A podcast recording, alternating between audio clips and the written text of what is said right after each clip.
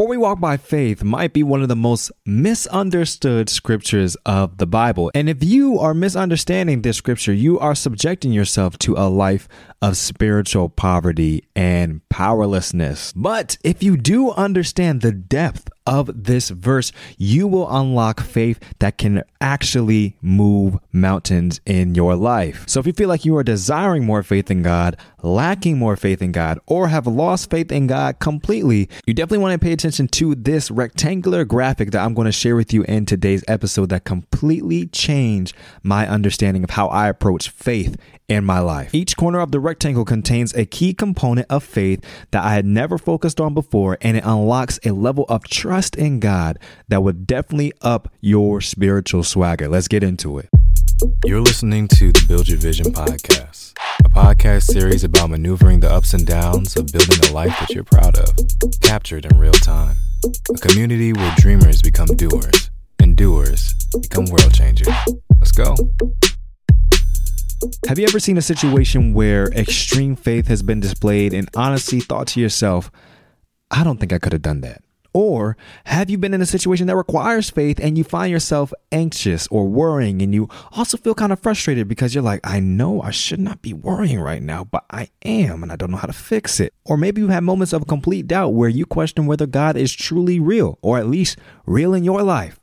I have personally experienced all of these and and none of them feel good. And whether you're consciously aware of it or not it is human nature to long for a secure battle tested belief system to inform your actions. We greatly desire a sense of security and power in the world. These belief systems are called paradigms. Each human walking around is a living breathing paradigm and we find ourselves lost and wondering if that paradigm is shattered.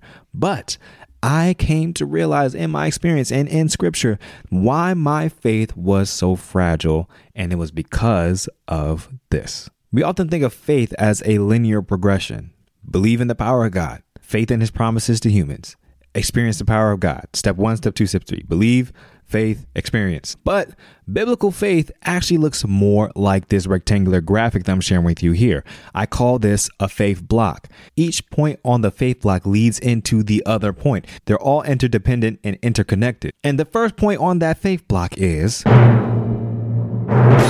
belief.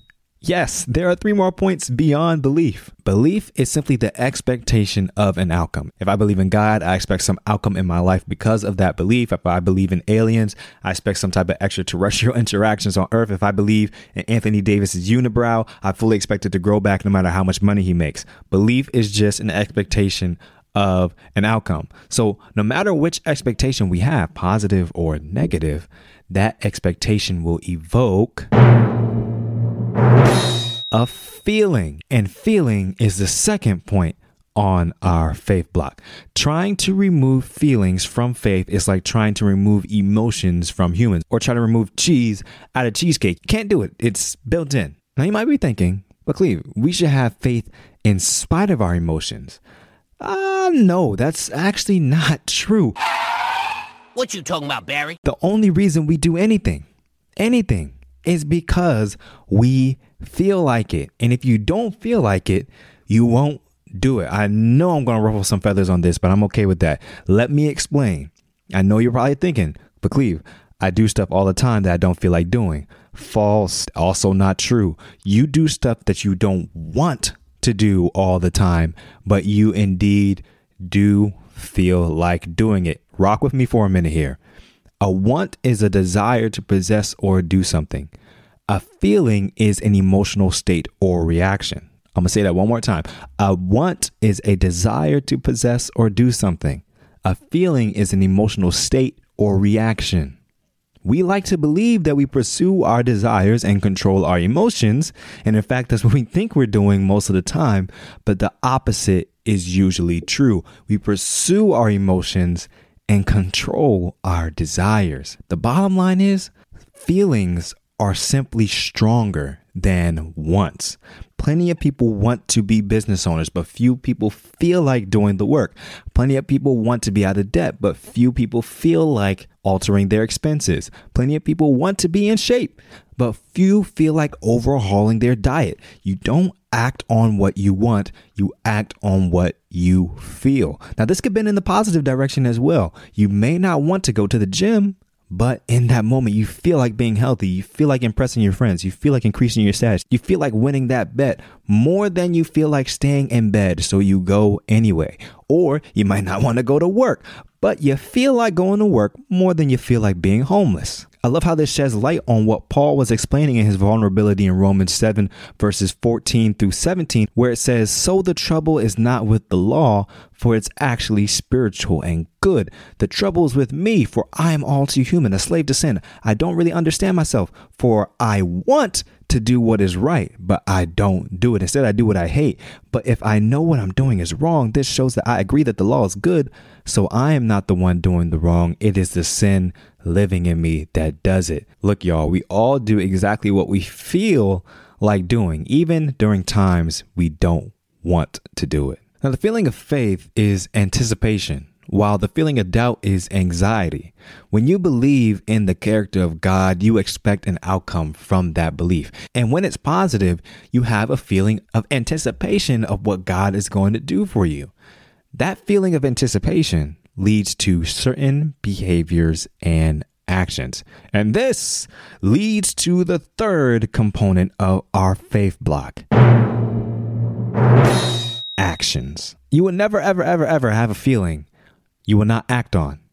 Either you remove or replace that feeling with another more powerful one, or you will behave in alignment with your feelings. That is exactly why you don't have to try to expose fake people. Just give them enough time and they'll expose themselves. This brings to light James chapter 1 verse 14 where it says, "Temptation comes from our own desires, which entice us and drag us away. These desires give birth to sinful actions." Your feelings and desires give birth to actions. Point blank, period. There's nothing more in that case. And the only way they could be overridden is by the strength of another more powerful feeling or desire. In the case of James chapter 1, that power is the Holy Spirit. So when you have a feeling of anticipation, you go into proactive mode. And we have a feeling of anxiety, you go into protective mode. Just think about it. Think about your friends who are always on time versus your friends who are always late. When you anticipate your friend's going to be on time to the event, you're proactive in making sure you're not embarrassed by being the one that ruins the night by being late. But let's think about that friend that's always late now. You're already you're already anxious about telling them the time before you even send them the location of the venue. You might even try to protect yourself by purposely telling them a time that's 20 minutes early. You just want to make sure that your night isn't ruined by them being late. Feelings always lead to actions. So when you anticipate God's promise, you begin to behave proactively. You buy the house with an extra room before you're even pregnant. You leave the job when you don't have prospects lined up. You make the business account before you even have a customer. In the case of Abraham, you move to a foreign land before you have any descendants. In the case of Joshua, you step into the Jordan River before it even begins to part. In the case of Peter, you step onto the sea without even knowing how to swim. Well, Peter, he was a fisherman. He probably didn't know how to swim, but you get the point I'm trying to make here. Belief leads to feelings, feelings lead to actions, and actions lead to the fourth corner of the faith block, and that is experiences. For every action, there is an equal and opposite reaction, right? Newton's third law. But this goes beyond the realm of physics, guys. It's also a spiritual law. This is why the law of attraction actually has legs. It's really just the law of at action. When you believe something, you feel a certain way. And when you feel a certain way, you take certain actions. And when you take certain actions, you yield certain results and experiences. This is why James 2, verse 17 also says, Even so, faith, if it hath not works, is dead, being alone, because faith without action doesn't get results or experiences. An experience is evidence of an action. An action is evidence of a feeling, and a feeling is evidence of a belief. Now, all of a sudden, Hebrews chapter 11, verse 1 makes a lot more sense, where it says, Now faith is the substance of things hoped for, the evidence of things not seen. Did you catch that? Let me run it back and put in some parentheses for you. Now faith is the substance, support under, or assurance of things hoped for or anticipated, the evidence, the action, the results of things not seen. I hope it's being made clear that faith is not just belief, but I also hope it's being made clear that faith is not linear. Now, of course, we walk by faith, but we actually do walk by sight as well. Not in a way that we are trusting what we see over what we believe, but in a way that actually incorporates the things that we do and experience into our faith walk. Belief without the acknowledgement of feelings, actions, or experiences is fake, false, and faulty faith. This is a huge mistake that is leaving God's people powerless. And if you believe that faith is linear, you confine an abundant outcome to a limited input. More belief, this, that, does not equal more faith. It just doesn't work that way. It would be so much easier if all we had to do was, I just got to believe more. If it were that easy, I think more people would have way higher faith. And this is what I don't want you to misunderstand from what Paul wrote. The key word in that text actually isn't faith or sight, it's walk. The problem is, a lot of us don't feel like walking because walking is hard. Now, don't try to eliminate how you feel about walking, override it with a more powerful feeling the Spirit of God at work on your soul. An abundant outcome has abundant inputs, and they're all interdependent. You can enter the faith block at any point. The point of entry could be an experience, it could be a belief, it could be a feeling or an action. The key is not stopping at the entry point, but letting it lead to the next part of the faith block. Now, you could be wondering, Clee, what if I don't see results or have an experience? And to that, I say this just because you don't see the results yet doesn't mean that your belief based action isn't working. It just means it's not working how you thought it would. And I generally refer to this space as the waiting room, but I also like to call it the Hormozi zone. I call it this because Alex Hormozi is a multimillionaire entrepreneur and author, and he's known for the extended anticipation of his book releases. His most recent book, at the time of this recording, he teased for an entire two or more years, and his fans waited with bated breath, including myself. What's interesting about the Hormozi zone is that the longer Hormozi waited to release the book, the higher the anticipation got for the publish date. Expectations went from, hmm, this book looks like it's going to be pretty good, to, man, this book must be stellar. The longer the wait equaled the better the blessing. But why does this work for Alex Hormozi and not for other authors? Well, for two reasons. Number one, his proven and continuous track record of consistently and constantly providing value to his audience. Number two, his constant mentioning of the book. This reinforces belief in those who are waiting for the book to be published. We know that Alex Hormozi won't put out anything that isn't highly valuable. We've seen him do it over and over, time and time again. And since he's taking so long, and it's obvious he didn't forget because he keeps mentioning it, this must mean this book is going to be stellar. And this is why reading and internalizing scripture is so important for our faith walk, because the scriptures show us that God has a way better track record than Alex Hormozi. Your past experiences in life show that God has not failed you. And if you feel like your idea or vision for your future keeps getting mentioned in your mind, that is another great sign. I always say, and I, I feel like I've said it in, an, in another episode. I can't remember what number it was. It was like episode 130 something. I say you won't want to let go of a good idea, but a God idea won't let go of you. If you feel like you're stuck in the Hormozi zone or feel like you're in a waiting room season, your anticipation should increase because that means God is doing something stellar in your life. Now, Alex Hormozi ended up doing a live event to celebrate the publishing of his book, and he completely exceeded expectations of his audience. And honestly, I feel bad for the guys that gave up belief and anticipation in their engagement in getting the book because they probably weren't even paying attention when it was time for its release, and the moment they were once waiting for had passed them by. Don't get discouraged by the waiting room. If you want more faith, look to increase the sum of its components, the faith block, feeling, action, experiences, belief. But how do you do that, right? Here's how stop idolizing leaps of faith and start investing in steps of faith. Here's a simple three step process for you to do this. Number one, read your Bible. Notice I didn't say start a new devotional plan. I didn't say begin a new sermon series or a new commentary read your freaking Bible, bruh, for yourself. Like, turn the pages and read to understand, not just to finish. The more you become personally familiar with the character of God, the more you will believe in Him. Not by believing what someone told you to think about Him.